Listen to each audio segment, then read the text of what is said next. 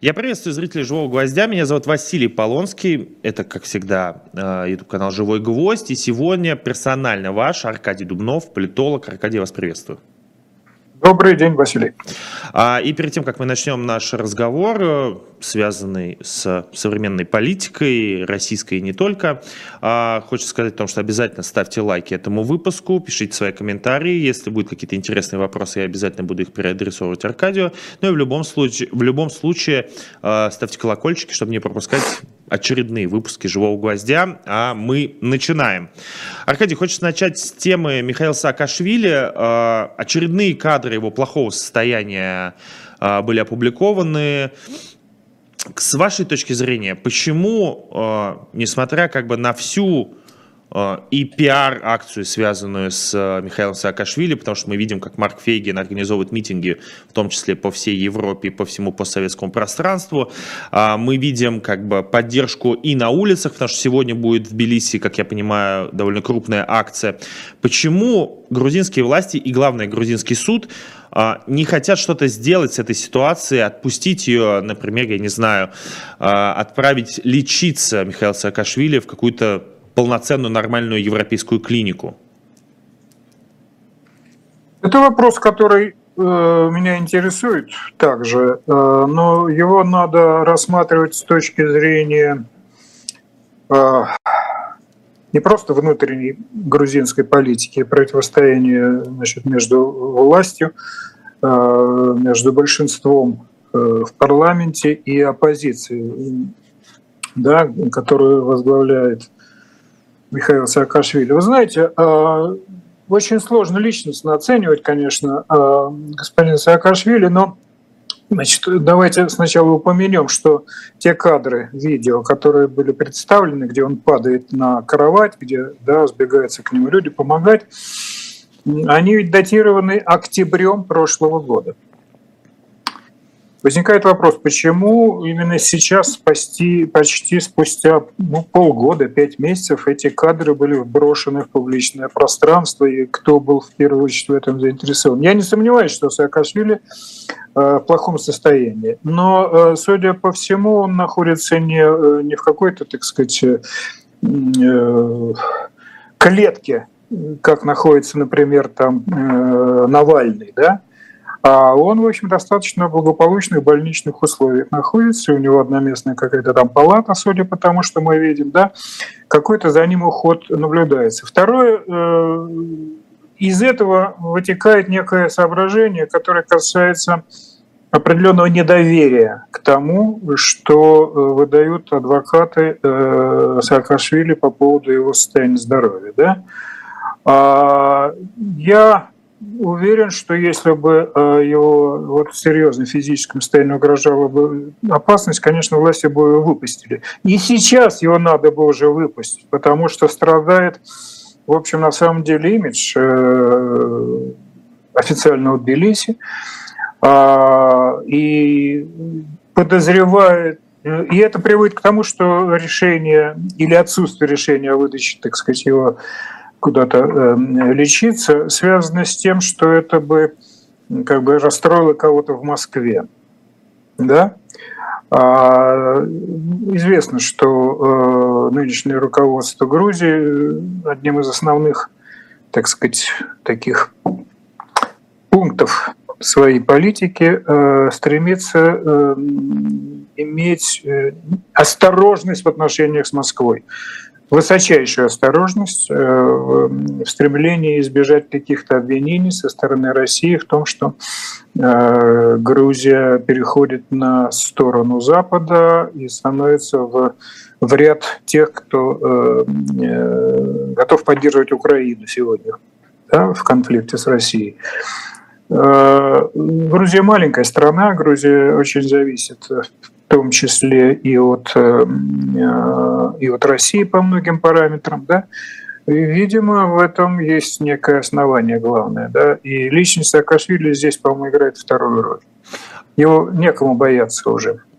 А вот у меня такой вопрос. Э, очень часто идут эти рассуждения по поводу того, что Грузия ну, как бы является вассалом России. Вот вы как считаете, просто сейчас стоит же еще вопрос в том, что Грузия ее могут принять в Евросоюз, ну или как бы она может стать кандидатом, полноценным кандидатом, или кандидатом в члены Евросоюза. Ну, в общем, там какие-то какие сложные формулировки, но в любом случае, вот вам как кажется, что Грузия скорее развернута к России из-за этой ситуации с Саакашвили, из-за того, что мы видим, как российских иноагентов или российских журналистов, политиков не пускают в Грузию, или скорее Грузия пытается усидеть сразу на двух стульях и попасть как бы в ту самую Европу и не поссориться с Россией?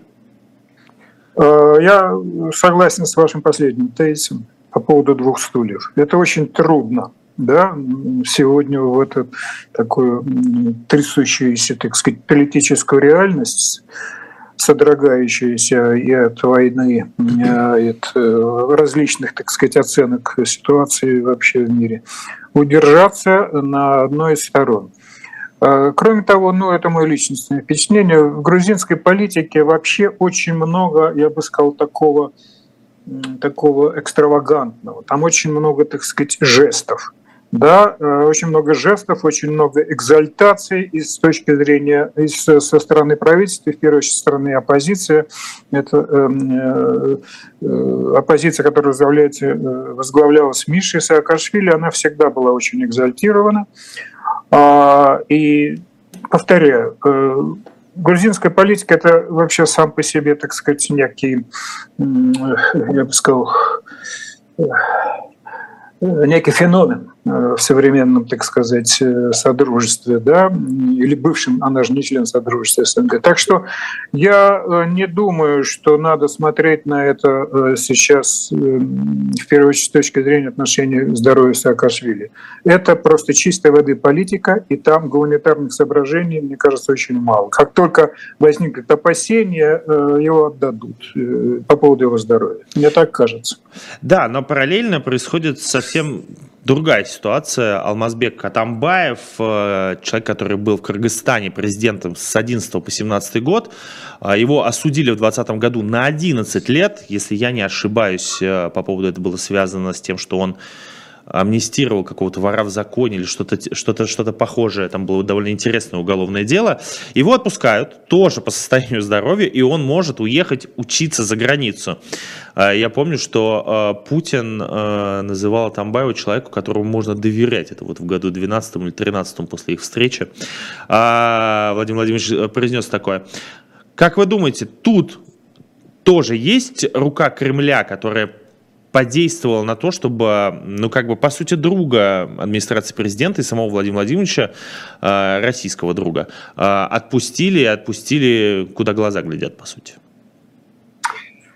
Э, значит, я бы сделал первое замечание. В Москве а, называют другом любого лидера стран СНГ, который относительно надежно контролирует ситуацию в этой стране. Да, как только он перестает ее контролировать, э, он перестает быть другом. А, хотя есть и э, примеры личных отношений, ну, например, эм, э, ну, например, отношения со вторым президентом Армении Владимира Путина, да, а Робертом Кочеряном, я имею в виду, который получал поддержку от Путина, даже сидя в Ереване в СИЗО. Сейчас он на свободе. Значит, история киргизская, она, конечно, восхитительна. Киргизия вообще тоже, как и Грузия, в этом смысле уникальная страна, э, где очень спонтанные принимаются решения, очень бурно проходит смена власти. Я напомню, что сегодня у власти шестой президент уже, да, это так же, как, кстати, в Украине, по-моему, там тоже Зеленский шестой президент. А, но э, Киргизии все президенты, практически кроме одного или двух раз, они приходили на смену предыдущим в результате революции или там госпереворотов. Вот в этой ситуации Атамбаев человек э, очень экспансивный, очень яркий. А, у него были э, достаточно э, хорошие отношения, особенно с Москвой, с Путиным, потому что именно Атамбаев в начале своего президента выполнил обещание киргизских властей о выводе американской американской базы МАНАС в Бишкеке, то, чего отказывался или не выполнял обещание предыдущий президент Курбанбек Бакиев, за что поплатился своим президентством в 2010 году и так далее. А Тампаев э, был сообразительнее он сделал это быстро. Поэтому у него становились достаточно надежные отношения с Москвой. Сегодня его, э, вот сейчас я, я не писал только что небольшой пост у себя там в Телеграме, Фейсбуке. А, он уже сейчас, по-моему, находится в своем доме в Кайташе, где его там принимает семья. А, э, это, наверное, да, дальше он, наверное, как утверждает, поедет куда-то лечиться. А, я не думаю, что он поедет э, в какую-то из близких, так сказать, нам стран, я имею в виду содружество, скорее куда-нибудь на Запад. Утверждает, что он болен, и я не думаю, что это неправда. Скорее всего, любой человек в его возрасте Э, может быть болен. Да, но, э, понимаете, он сидел в таких условиях роскошных, э, что, в общем, сомневаться в том, что к нему применялось какое-то избыточное, так сказать, испытание, а, как в случае с тем же даже Саакашвили, не приходится, да. Вот. Но это киргизская политика. Там все друг другу обязаны. Все президенты обязаны, так сказать, различным клановым лидерам. Да, и здесь Тамбаев, наверное, для нынешнего президента Жапарова будет очень выгодным. Освобождение его будет достаточно выгодным с точки зрения внутреннеполитического расклада. Да? Он Тамбаев очень много сторонников, он по-прежнему харизматичен, а Жапаров тоже харизматичен, но у него сегодня есть проблемы, так сказать, связанные там с реальным положением вещей э, на границе с тем же Таджикистаном, либо внутренним, внутренней, так сказать, политической расстановки. Так что это, в общем, такое, я бы сказал, политически э, персональное дело. Э, и именно только в Киргизии оно возможно. Я просто напомню, человек, ради которого значит, пошел благодаря чему Атамбаев получил свой приговор, это освобождение вора в законе Азиза Батукаева да, да, в 2014 да, да. году, а, чеченца по национальности, который спецбортом сразу же был переправлен в Чечню. С тех пор следы Батакаева, э, вообще говоря, исчезли. Ну, понятно, что, в общем, он, ему не нужно никак светиться, да, и понятно, где он находится с тех пор. Да, это, конечно, вот можно было провести вот только в такой стране вольной, вольный, своеобразный, как э, Киргизия, да, где было много переворотов, много президентов а, э, и много свободы. Вот. Так что э, я не думаю, отвечая в конце на ваш вопрос, я не думаю, что это было желание, в первую очередь, Москвы. Не думаю. В Москве сейчас Атамбаев мало интересен. Ей гораздо более интересна стабильность Киргизии, которая может быть обеспечена тем, что Жапаров получает очки нынешний президент в результате освобождения Атамбаева. Вот а так вот, может быть. А вот про стабильность. Просто выход Атамбаева и вообще как бы, э, ну как бы это нынешний президент и Атамбаев, это как бы люди одного толка, а, там же еще принимается сейчас абсолютно какой-то жуткий закон СМИ. Это и там принимается, в Кыргызстане, и в Казахстане сейчас особенно активно это обсуждается. В связи с этим я хотел спросить, а может ли сейчас э, Кыргызстан превратиться в такую Россию? Потому что вы правильно, как сказали в начале ответа своего вопроса, потому что большая смена президентов, много было революций, переворотов и различных как бы э, акций протеста, которые влияли на политическую ситуацию в стране. И есть ощущение, что сейчас вот та самая стабильность, которую так уважает Путин и уважает Россия, она начинается, что там постепенно закручивают гайки, и выход Атамбаева это показывает о том, что этот человек будет в том числе участвовать в этих процессах. Ну, это интересная постановка вопроса, скажу я вам, э, что Атамбаев будет участвовать э, в процессе. Как только... Я Атамбаева тоже знаю лично. Я, О. Э, кроме двух последних президентов Киргизии, знаю их лично достаточно неплохо. Да?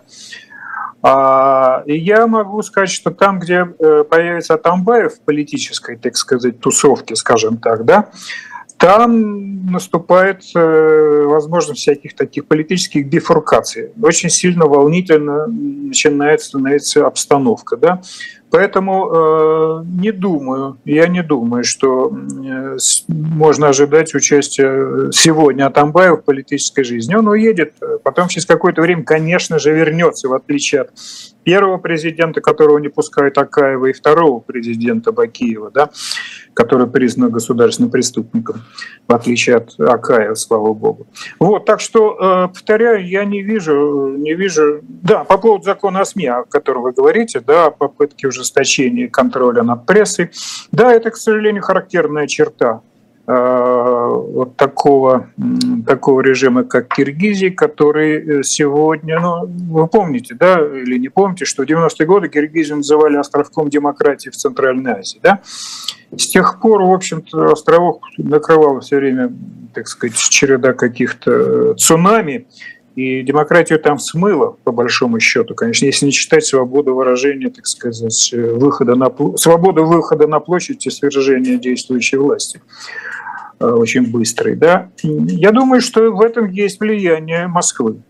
Москва не, не может быть довольна тем, что в Киргизии сегодня достаточно сильно, я бы сказал, влияние э, недовольных или сочувствующих Украине и недовольных политикой Москвы по отношению к Украине. Поддержка, во всяком случае, в молодой э, среде поколений, которое выросло уже вне э, привязанности к Советскому Союзу, ну это поколение, скажем, там 30 минус, а, оно э, исходит из того, что Украину Украине надо сочувствовать, потому что она является как бы жертвой имперских устремлений России. И эти имперские устремления, они так или иначе могут коснуться расширения этого имперского влияния России на Центральную Азию.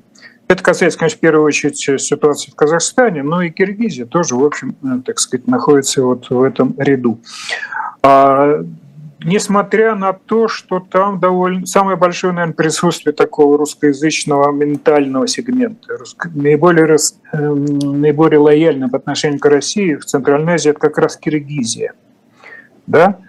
А, и вот то, что там даже в этой среде увеличивается симпатия к Украине и падает симпатия к э, России, значит, э, выходом из этой ситуации является вот прикручивание свободный пресс, во всяком в первую очередь, такой блоговой, да, блогосферы которая неконтролируема серьезно государством. Кстати, вот вы сказали по поводу поддержки вообще России. Я тут посмотрел большое интервью с э, несколькими политологами из Кыргызстана и с несколькими журналистами. И меня абсолютно удивило, что они рассказывают о том, что у них люди ходят э, не русские, а киргизы ходят в майках с буквами Z э, за нашу и вашу победу там, и так далее. То есть это присутствует прямо в городах. То есть это и правда поддержка. Я всегда думал, что таким местом был Казахстан, до вот совсем недавнего, до, до начала специальной военной операции. А сейчас как бы об этом говорили, потому что Киргизия, Кыргызстан является таким с, с, с, сосредоточением э, патриотов России неожиданно. А, небольшая э, пауза. Я хочу сказать о том, что нас смотрят 3000 человек, даже больше, 3222 человека, 529 лайков. Друзья мои, поставьте большие пальцы вверх. У нас сегодня персонально ваш Аркадий Дубнов, ведет Василий Полонский. В Москве сейчас 15 часов 18 минут. А, Продолжим немножко, заверну так в реформы. Мы обсудили реформы в Кыргызстане. А, э, немножко я сказал про Казахстан, но об этом, может быть, мы вернемся чуть позже. Реформы в Израиле. Неожиданно а, Нетаньяху выступил, и вообще в Кнессет были внесены новые реформы, связанные с Верховным судом. И это вызвало невероятное недовольство местным населением, э, начали говорить о том, что Израиль разделен теперь на два лагеря. Те, кто поддерживают эти реформы э, судебные, те, кто не поддерживают.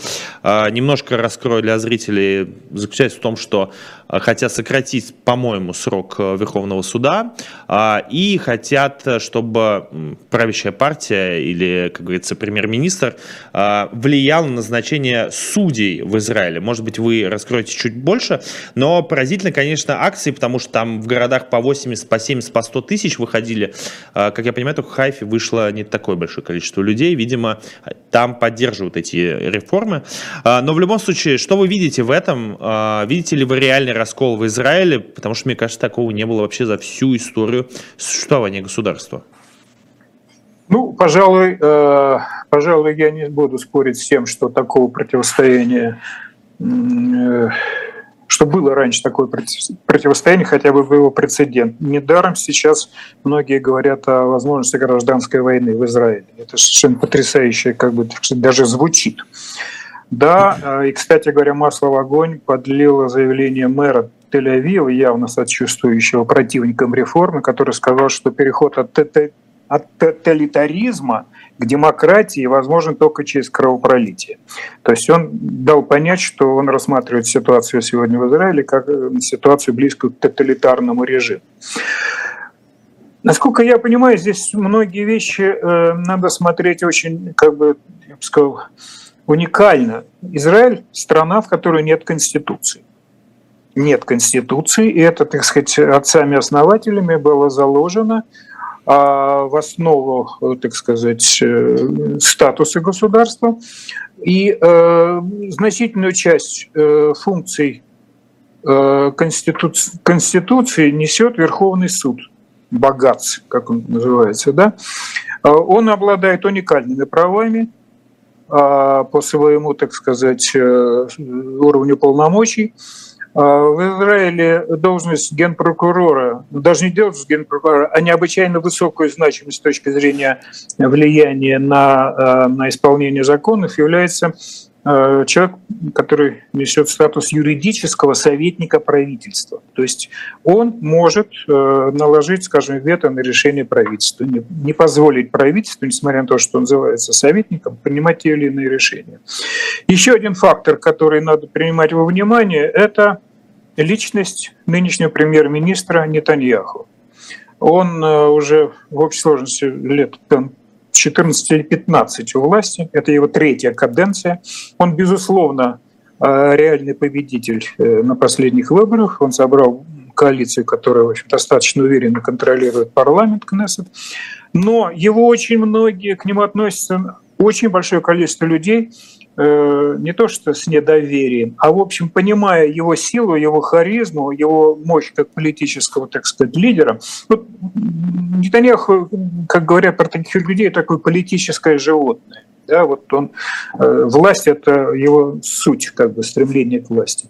Так вот, он обвиняется уже много лет в уголовных преступлениях. Ну, у них уголовные преступления – это, так сказать, там небольшая взятка, какие-то там использование служебного положения. Но, тем не менее, закон есть закон, и все еще идут судебные процессы по обвинению в его адрес. Так вот, э, проблема в том, что, э, что оппозиция считает Нетаньяху заинтересованным в проведении судебной реформы, которая позволит как бы аннулировать возможность предъявлять ему судебные какие-то обвинения. Да? То есть он хочет избавиться от этого домоклого меча судебных обвинений. Поэтому нужно изменить характер избрания Верховного суда так, чтобы э, он был э, как бы менее зависим от самих судей, а больше от парламента, в котором, между прочим, сегодня коалиция Нетаньяху превалирует. Понимаете, да? То угу. есть это вот такая связка.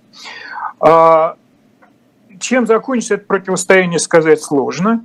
Сейчас а, президент э, Израиля Ицхак Герцог позавчера, по-моему, призвал к компромиссу. Там должны как начаться переговоры. Но факт в том, что идут многотысячные акции протеста. И э, 100-тысячный митинг, по-моему, был вчера в Иерусалиме. Город не сам по себе большой, но около парламента собралось 100 тысяч. Ну вот я следил за этим, а, я не видел ни одного, так сказать, ни одного прецедента, когда полиция пыталась мешать демонстрантам. Ни а одного. Там даже в Иерусалиме снесли забор, но не пошли, да, там... не, пошли, не пошли протестующие дальше этого забора, его восстановили через 15 минут, да. Ну да, ну это, так сказать, что называется, проявление эмоций, да, израильтяне люди восточные, эмоции перехлестывают, да. Поэтому вот это ощущение того, что э, несмотря на то, что там кто-то говорит, что это, так сказать, режим э, такого тоталитарного характера, это демократия реально действующая, где оппозиция может аккумулировать силу протеста, не боясь, что ее будут за это, так сказать, загонять в автозаки, вообще загонять за можа и так далее. И это все-таки э, позволяет э, двигаться стране. То есть так или иначе какой-то компромисс будет найден, и выход будет как бы определен, хотя вот утверждают, что это может кончиться совершенно неожиданно тем, что главное требование оппозиции, чтобы Нетаньяху ну, как бы э, больше не руководил страной. Он надоел израильтянам значительной части, да, а, и тогда может случиться так, что он добьется некого ченджа, обмена. Он может уйти из политики, скажем, в обмен на то, что он больше не будет подсуден. Да? Это я, такой... я, э, Аркадий, может быть, вы мне объясните, человек только-только выиграл выборы. Как израильтяне да, да. могут быть им недовольны? Вот объясните мне, вот как это вообще возможно? Человек... Это интересно, да. Вот я просто не понимаю, не понимаю, как устроено общество. Ну, ну, общество в Израиле очень сложное. Очень, как говорят, очень много секторов в этом обществе. Там очень много ортодоксов, эм, то есть э, правоверных э, иудеев, которые, в общем, не считают Израиль законным государством. Но, они не, но, да? они, но они не голосуют. Почему они не голосуют? Нет, их представляют партии. Вот в том-то и дело, что эта коалиция э, сегодняшняя очень сложная, и она считается самой правой, самой консервативной в истории Израиля. Почему? Потому что а, для большинства в парламенте Нетаньяху создал коалицию с участием вот этих партий ортодоксальных самых правых ортодоксальных партий. И, а, э, значит, э, такая, я бы сказал, левая часть, светская часть Израиля, да, очень опасается, что вот уже сейчас пойдут законопроекты, которые будут очень резко ограничивать, ну, например, разделение, там был законопроект о разделении пляжей между мужчинами и женщинами, между, так сказать, верующими, неверующими, да, я уже даже не могу сказать точно как, но вот это особенность Израиля с разделением на большое количество секторов, есть сионисты, да, есть э, неверующие, есть люди как бы совершенно светские, да, а, и есть вот эти ортодоксы, которые, ну, в общем, на самом деле и есть суть Израиля, потому что они, э, они там ждут Машеха, который действительно, наконец, восстановит э, право Израиля э, на существование в том виде, в котором они его видят. Да, а вот государство они не признают. Ну и как жить? Они не служат в армии. Ну как жить? в таком государстве, где э, значительная часть людей, скажем, молодых, она освобождена от армии. То есть люди, людям не нравится это, да, сложно, вот очень сложно, но при этом я сделаю, делаю значит, упор на то, что невероятное, так сказать, внутреннее напряжение все-таки э, не приводит к столкновению власти с оппозицией. И это все на фоне каждодневных террористических актов со стороны, так сказать, арабских террористов. Да? Каждый день. Вчера, по-моему, было два теракта на живых там. Да, каждый я, знаете, ну, в общем, я еврей, я не могу за этим не следить. Мне это важно. А, хорошо, вот а, а, такой вопрос к вам. А, вы, мы с вами обсуждали немножко до эфира, вы сказали, что там как-то еще завязана Россия, но у меня чуть другой вопрос. А, может быть, вы это отслеживаете? Я, я просто смотрю у себя в ленте в Фейсбуке, люди, которых интересует Израиль а, много лет, они как-то прошлые годы всегда, ну не то что поддерживали Нетаньяху, ну как бы это был Израиль, как они считают, находился всегда в состоянии войны, и по этой причине как бы Нетаньяху, такой как бы глава государства войны, как в свое время до Пашиняна в Армении были все, кто возглавляли Армению, были такие от партии войны, вот Нетаньяху тоже от партии войны.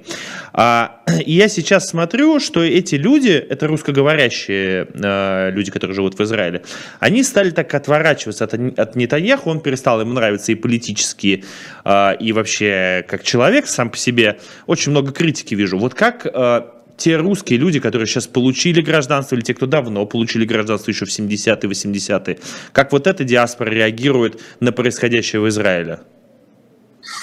Ну, как мне кажется, у меня очень много друзей, конечно, в Израиле, да. А, как мне кажется, э, преобладающим как бы характером политических пристрастий вот этих новых репатриантов, да, русскоязычных в первую очередь, является, конечно, если исходить из спектра политического Израиля, является как бы тяготение к правому сектору, то есть к правому сектору, к сектору, который поддерживает нынешнего лидера, да, потому что а люди, которые живут недолго в Израиле, они считают, что именно такой сильный лидер может держать страну, а, так сказать, э, в противостоянии с, э, с окружением, которое стремится к уничтожению Израиля. Да? А сильный Нетаньяху может сопротивляться, скажем, там, Ирану, э, поддерживаемым Ираном там, Хезболле, и Хамас и так далее. Э, это э, можно понять, потому что люди пока еще не стали, наверное, так сказать, нормальными такими укорененными а, гражданами э, этой страны, и уезжают они из России очень, наверное, напуганные, так сказать, возможными какими-то репрессиями, либо каким-то ужесточением. Да там они не видят ужесточения со стороны власти, но они хотят сильного, надежного лидера, который не будет, но который им не угрожает. А, есть другая часть, в основном израильская интеллигенция, и та часть интеллигенции, которая приезжает из России, это левая часть. Она ориентирована на, так сказать, на, ну, условно говоря, на демократическую э, тенденцию по, там, по обеспечению прав прав человека, по обеспечению, так сказать, э, прав палестинцев на создание второго государства. Да? Это, такая, это такая вполне себе, э, в общем, европейская, европейский тренд, который поддерживается в Израиле ну, там, левой партией Нерец и так далее. Да? И это будет надолго, это будет всегда. Недаром Нетаньяху в общем, был подвергнут критике вот совсем недавно президентом Франции Макроном, и даже в Штатах его немножко пожурили за то, что если будет принята судебная реформа, то Израиль придется исключить из ряда демократических государств. Да? То есть э, я смотрю на это, так сказать, просто с удивлением, то есть не с удивлением, с каким-то даже удивлением и смешанным с восхищением. Лично мне Натаньяху всегда нравился, очень сильный действительно лидер. Да? А, ну вот время проходит, и, видимо, от сильного лидера начинает, так сказать, люди устают. Устают, хотя понимают, что, может быть, равному ему сегодня по харизму в этой стране по жесткости нету. Ну вот это реальная политика, это реальное столкновение, да, где, в общем, нет того, что есть в нашей стране сегодня, к сожалению. Как говорит э, Алексей Алексеевич Венедиктов, будем наблюдать. А, и хотелось бы еще сказать, добавить, у нас сейчас небольшая реклама будет, но она связано с э, происходящим в Израиле, там люди друг друга в Израиле начинают называть фашистами. А, те, кто выступает против этих реформ, э, наоборот, те, кто поддерживает эти реформы. И в связи с этим у нас сегодня книга, которая называется «Фашисты» Майкла Мана. Это книга о популяризации этой идеи, как известные интеллектуалы начала 20 века и середины 20 века становились фашистами. И Майкл Манн пытается ответить на вопросы в этой книге, а, как так получилось а, и почему даже люди, к которым общество относилось как к умам поколений э, принимали эту идею и ее распространяли. А, покупайте у нас на shop diletant.media, это поможет нашему YouTube-каналу существовать, поможет журналистам работать в России, не только в России, ну и в том числе разговаривать с такими экспертами, как Аркадий Дубнов, э, политолог, э, сегодня персонально ваш. А мы продолжаем, и я бы хотел бы немножко затронуть тему Беларуси, так мы летаем по миру сегодня, очередная встреча э, Лукашенко и Путина, Песков сегодня ее объявил. Вот объясните, зачем они так часто встречаются? Что эти люди обсуждают? Зачем им вообще нужны эти встречи? Ох, какой хороший, но какой трудный, как бы так сказать, э, практически невозможный для исчерпывающего и, э, ну, сказать, справедливого ответа. Да? Ну, ни мы, ни я, ни вы, мы же не, не близки к этим э, средам, где принимается решение о встрече. Да, мы понимаем, что Путин и Лукашенко – это два, так сказать, близнеца брата, а друг без друга, которые сегодня выживать в этой ситуации просто не способны по разным причинам. Но при этом вот эти братья, которые повторяют о том, что они братские народы, почему-то все время балансируют на грани какого-то, так сказать, э, либо коллапса в отношениях, либо, так сказать, какого-то разрыва. Ну, смотрите, вот Последний э, приезд Путина в Белоруссию не так давно, в Минск, он чаще, как вы понимаете, Лукашенко ездит в Россию, там в Сочи, либо в Москву, а, закончился поразительным, так сказать, откровенным, так сказать, такой репликой Путина, что мы не собираемся э, э, никого, так сказать, поглощать. Да, речь о поглощении Белоруссии не идет. Слушайте, уже 30 лет Э, так сказать, существует независимая Белоруссия. И вот на 31 году или на 30 году нужно постарять президенту России, что мы не собираемся поглощать Белоруссию. Лично для меня это свидетельство является э, свидетельством того, что таки да, Беларуси очень боятся этого поглощения. И Лукашенко, я бы сказал так, фронтмен сопротивления этому поглощению несмотря на то, что мы знаем об Александре Григорьевиче очень много лет. Да? А, и постоянное вот это перетягивание канатов, э, так сказать, вот сегодня я сделаю то, что ты хочешь, говорит Александр Григорьевич Владимир Владимирович, вот, так сказать, позволю тебе э, создать здесь такую военную группировку российско-белорусскую, мне-то, э, у меня-то личное ощущение, что, в общем, конечно, Лукашенко эта группировка ни к чему. Сколько мне говорил Лукашенко об опасности, так сказать, вооруженного выступления стороны Украины на Беларуси, он сам в это не верит реально. Но просто он настолько, так сказать, привык говорить эту мантру, что э, он начинает она сам в нее верить. И вот это постоянное желание оговорить какие-то новые условия, а вот сделаем так, а если так не будет, но это мы можем говорить только лично, глаза в глаза. Поэтому, так сказать, по телефону это э, не обсудишь. Э, он немножко теряется, вообще говоря, в целях, в целеполаганиях. Я говорю про Лукашенко. Посмотрите, вчера была довольно важная встреча, его он принимал нового генсека ОДКБ. Имангали Тасмагамбетова, да, в общем, одного из, так сказать, топ-представителей э, значит, э, казахской элиты, бывший премьер, посол в Москве. А, послушайте речь Лукашенко.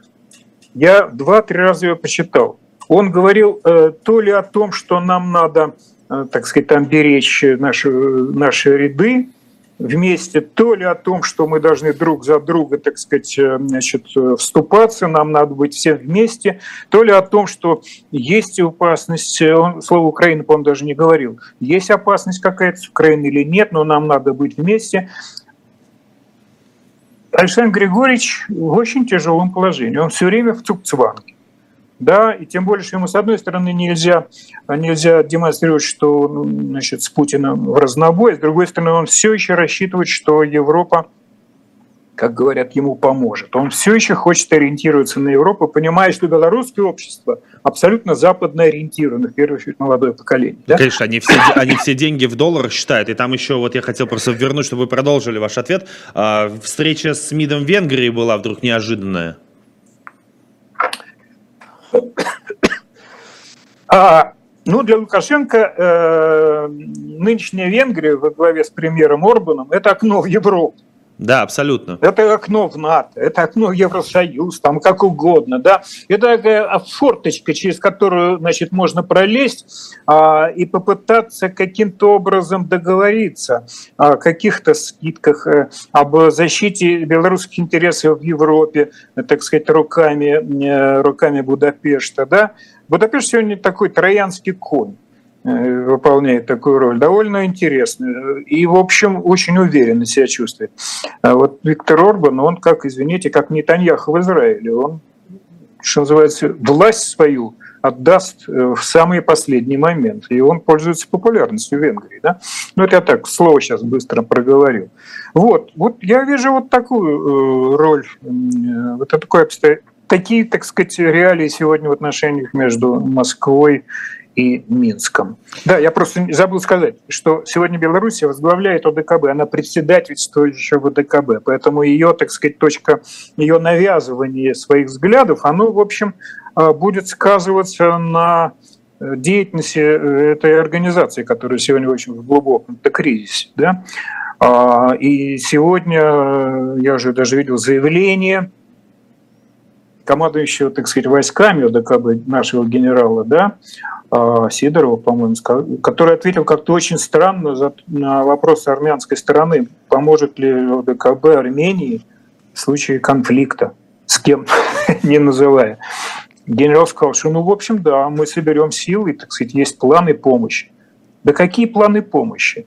Армении в случае столкновения нового с Азербайджаном. Ну, нет никаких реальных планов помощи. Поэтому вот это, вот это желеобразное представление о реальности, э, о реальных действиях, о реальных возможностях э, со стороны, э, скажем, Беларуси, которая возглавляет ОДКБ, меня, в общем, как-то так немножко даже утомляет, да, у ТКП же будет учение сейчас проводить в Кыргызстане, кстати. Армения же отказалась. Вместо да. Армении. Вместо, да, Армении. вместо Армении. Кстати, вы сами мне подсказали тему. Я очень много разговаривал э, с разными своими друзьями-журналистами об этом. Хотел бы узнать ваше мнение.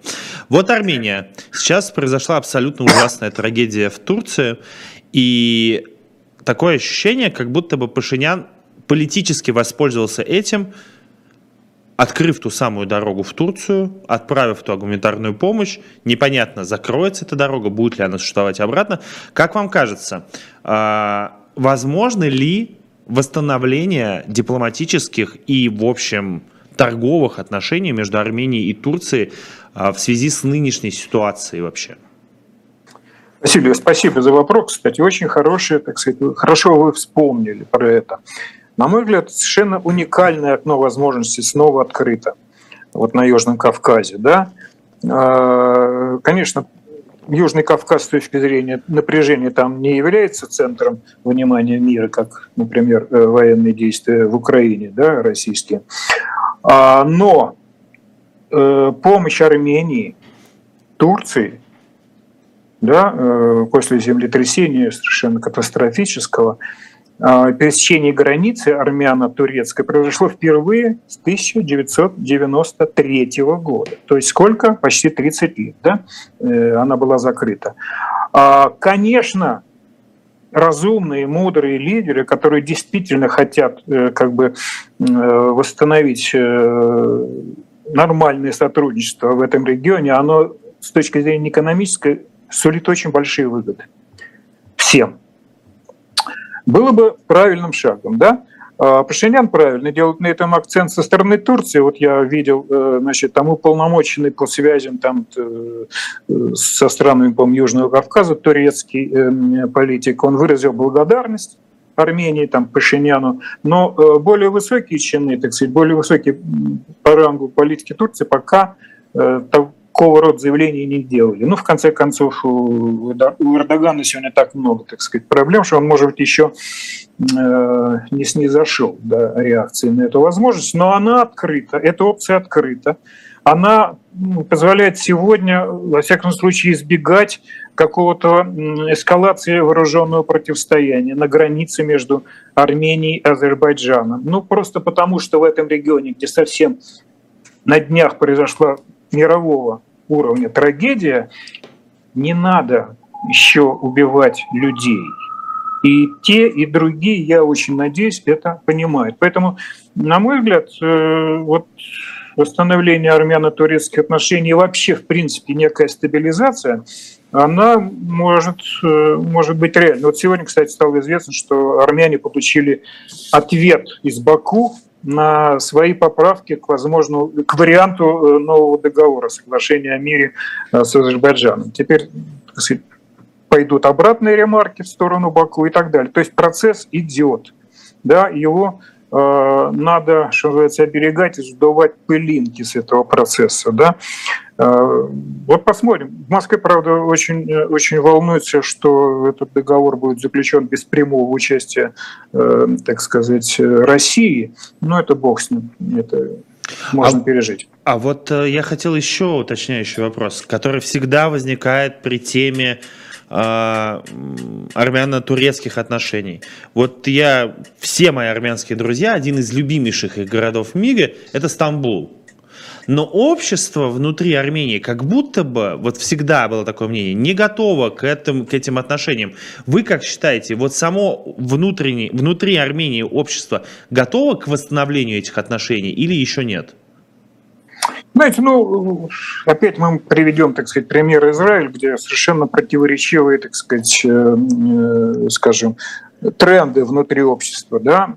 А в Армении, конечно, такого нету, потому что э, Армения это очень мононациональное государство, где, в общем, так сказать, армяне едины. А, и, на мой взгляд, есть эта проблема – Э, так сказать, э, многовекового, так сказать, напряжения в отношениях с тюрками. Ну, особенно это, конечно, было обострено после 15 года, 1915 года, когда в результате вот этого геноцида армян э, было уничтожено очень много, да, а в Западной Турции, как бы Западной Армении, в Западной Армении, да. Так вот, что я хочу сказать, что роль политиков сегодня в Армении как раз и стоит в том, чтобы потихоньку как бы внушать э, людям, что это единственный выход выйти из этого как бы тупика исторического. Э, вот э, Армении, в отношениях Армении с мусульманским, с тюркским окружением, да, даже именно с тюркским, потому что сегодня, например, Иран для Армении – Э, страна мусульманская, шиитская, является, ну, как бы э, спасением, дорогой жизни все эти годы, так сказать, э, коммуникации через, через Иран.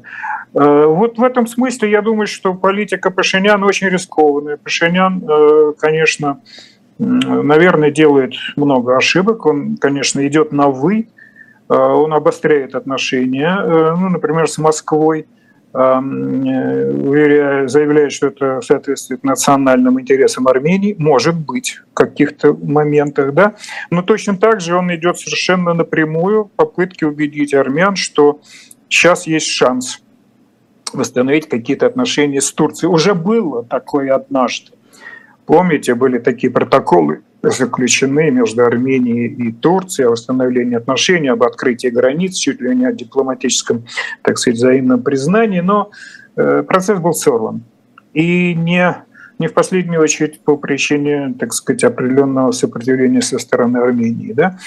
Э, ну что делать? Люди, что называется, как правило, двигают эмоции, а не, а не практически, так сказать, э, соображения. Особенно там, где есть так сказать, генотипе э, воспоминания о, о кровавых событиях, которые были связаны вот с соседней страной. Ну, время идет, хотя на самом деле у меня-то нет оптимизма на этот счет, но хотелось бы его иногда проявлять. А, тут в чате очень просят вернуться нас к теме Казахстана, хотя немножко с, друго, с, другого, с другой стороны смотрят, в отличие от меня, но я все-таки хочу с вами это обсудить. Вот в Казахстане тоже закон о СМИ, только он совсем другой, не такой, как в Кыргызстане. Там есть такой пункт дискредитация сотрудников правоохранительных органов. Непонятно, какая будет ответственность за это, административная или уголовная, но там, в отличие от России, не дискредитация военных, а дискредитация сотрудников КНБ, по-моему, называется у них местных КГБ, да, да, МВД, да, да. и ну всех, и армия в том числе. А что Такаев заворачивает гайки уже вот через год? По сути, как бы сейчас э, ровно год, как закончились все события, которые происходили в Алмате, да и в Астане тоже протесты были. А в связи с этим у меня вопрос к вам. Что это такое в Казахстане? Это новые законы, которые будут показывать э, журналистам, где, где их место, потому что, как известно, многие СМИ, которые были заблокированы год назад, все еще заблокированы в Казахстане. Их не разблокировали, хотя никто этого не объявлял. Без объявления войны тогда это сделали. Просто в один день заблокировали все независимые СМИ. Как вы считаете, что это означает? Что Такаев это новый Назарбаев? Э, нет, Такаев нынешний – это второй Такаев.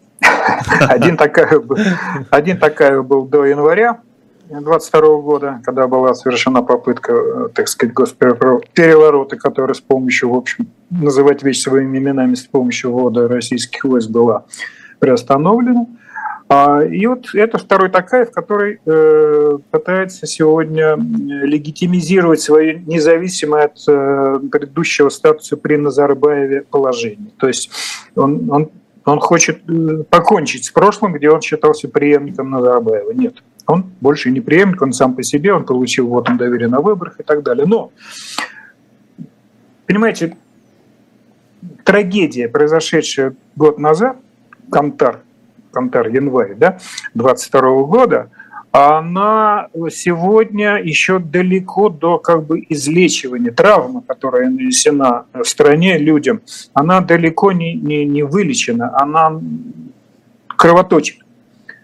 Э, в первую очередь почему? Потому что до конца еще не сказана вся правда о том, кто как бы является, за, за, является бенефициаром этого, этой попытки переворота.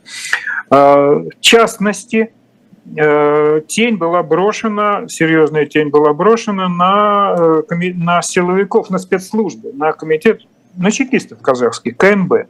Глава КНБ, как известно, Карим Масимов, э, вот уже второй год находится в СИЗО, и пока, так сказать, ему приписывается основная роль в организации. Да? Но мы всегда понимаем, что Карим Масимов – это была правая рука первого президента Назарбаева, и есть серьезные основания считать, что, в общем, э, пока власть не решается как бы говорить о Назарбаеве вот в этом ключе. Да?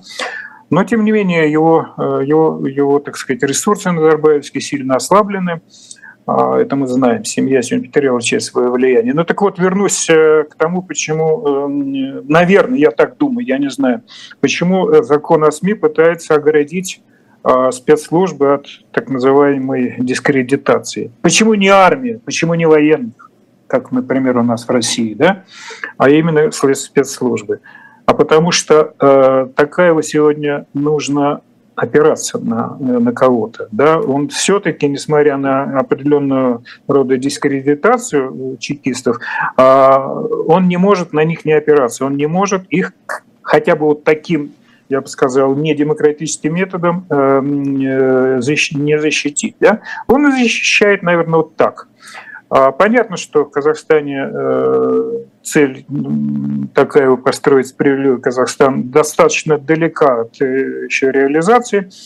У него впереди еще почти 7 лет, но ему нужна операция, для него нужна база поддержки.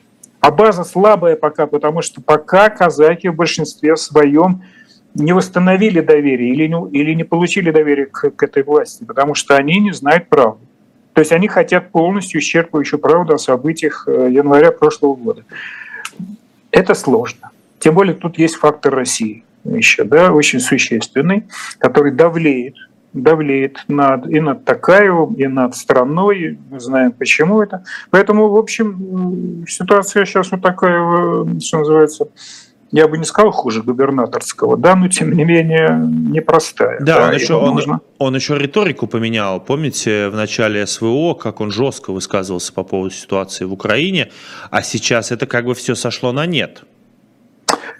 Да, Василий, это я прекрасно, так сказать, вижу тоже, и я вижу в этом э, как бы довольно, так сказать, аккуратное изменение тренда, потому что в России э, Путин лично, в общем, э, и различные, так сказать, говорящие головы, да, э, в России дали четко понять, что значит, они не хотят дальше как бы мириться с тем, что значит, новая власть в Казахстане так активно демонстрирует свое неприятие российской политики э, в Украине. Да? Нужна какая-то более мягкая, более демпфирующая политика. Здесь в первую очередь э, такая его выгодно демонстрировать вот такое как бы демпфирующее начало э, с точки зрения интенсификации экономического сотрудничества. Сейчас Казахстан находится довольно в трудном положении первую очередь с точки зрения снабжения ресурсами. И здесь, конечно, Россия принять как бы содействие России, пойти на некоторые, так сказать, условия сотрудничества в этой области, для Казахстана очень важно. Там есть проблема э, действующего, так сказать, э, газопровода, который должен, э, газ поступающий там в Экибастуз. И, в общем, сейчас я не буду в это углубляться, просто потому что это достаточно специфическая проблема. Но факт есть факт. Казахстан сегодня заинтересован в сотрудничестве с Россией, в первую очередь вот э, в газовой области, да, поставка газа. Сегодня в Центральной Азии все последние недели был острый дефицит газа. Это такая частность, но она дает возможность создать фон, я бы сказал, э, такого здорового возвращения э, к хорошим, добрым отношениям значит, союзников, бывших Э, по Советскому Союзу и так далее. Несмотря на то, что Такаев, конечно, не Назарбаев, а он э, вот такие аллилуйи, аллилуйи, как говорится, да, в сторону Москвы говорить, скорее всего, не будет. Это человек, человек с достоинством. А в связи с этим, если, вот это зрители спрашивают, я немножко переформулирую вопрос, если тренд на смену власти, есть ли тренд на уличные акции, есть ли тренд на протесты против Такаевского режима сейчас в Казахстане? Мне кажется, что э, в Казахстане люди устали. Потрясение января прошлого года было невероятно сильным. Да, э, как мне кажется, в первую очередь среди э, титульного казахского населения, казахи, наверное, не ожидали, что в их среде может быть вот такое кровавое э, противостояние. Хотя, конечно, большую часть этого кровавого противостояния сыграли криминальные, криминальные элементы, да, а, радикальные исламские группы которые имели отношение к одному из руководителей казахстанского КНБ, между прочим, да, племяннику, а, племяннику Назарбаева. Вот. А, да, ресурса, я бы сказал, такого пассионарного для э, новых потрясений в Казахстане, мне кажется, сегодня нет. Есть сейчас некая пауза. Во-первых, во-первых, э, весь этот, вся пассионарность сегодня, если удачно ее осуществлять, она может быть аккумулирована в подготовку и проведение парламентских выборов. В марте 19 если не ошибаюсь, парламентские выборы в Казахстане. Условия их проведения, так сказать, э, и организация, участие в них более демократичны, чем раньше. И это, в принципе, может, вот, так сказать, некоторым образом сдемпфировать вот этот протестный запал. Так что Думаю, что нет. Ответ мой нет. А, и последние новости, я просто сейчас прям вот э, они поступают. Air Moldova сообщила о закрытии воздушного пространства над страной. Комментарий. В данный момент воздушное пространство Республики Молдова закрыто. Ждем возобновления полетов. А в связи с последними новостями, которые поступали, Владимир Зеленский, президент Украины, передавал э, Майе Санду, главе Молдовы, а, документы, связанные с возможной российской диверсией а, в Приднестровье. Сама Санду а, чуть позже озвучивала эту информацию, в том числе ссылался на молдавские спецслужбы, если такие существуют. В связи с этим вопрос. Вы сами вообще верите в то, что сейчас Владимира Владимировича Путина и администрацию президента и вообще российские власти может интересовать Приднестровье и Молдова даже для какой-то диверсии? А, Василий, вы же помните, как начинали события в 2014 году да. на Донбассе? Да, появился некий человек по имени Гиркин Стрелков, да, у которого появились ресурсы, деньги, так сказать, э, в военторге где-то там появились э, танки, которые или там что-то можно было купить. И Москва не имела к этому никакого отношения. Ни администрация президента, ни Владимир Владимирович. Да? И пошло-поехало. Потом, так сказать, Гиркин оттуда убрался. А, сегодня он яростный критик российской политики в Украине, да. Но дело-то он начал, что называется, фитиль был поднесен, Бигфордов шнур был готовился, готовился, потом он подожжен что, в принципе, мешает по такому же сценарию разогреть какую-то ситуацию в Приднестровье. Тем более, что там э, просто формально, официально явля... э, присутствуют э, российские военные. Да, ну, просто часть из них, может даже имеет молдавское, так сказать, происхождение, там, да, но, тем не менее, это даже не Донбасс, там, может быть, э, так сказать, уже, уже само присутствие военной России формально – формализованные существуют. Да? Ну, э, почему? Мож, могут быть, э, так сказать, провокации против этого контингента, кто знает, да, с неизвестно чьей стороны. Кто должен реагировать на эти провокации, если это российский контингент? Ну, ну не Бельгия же, правда?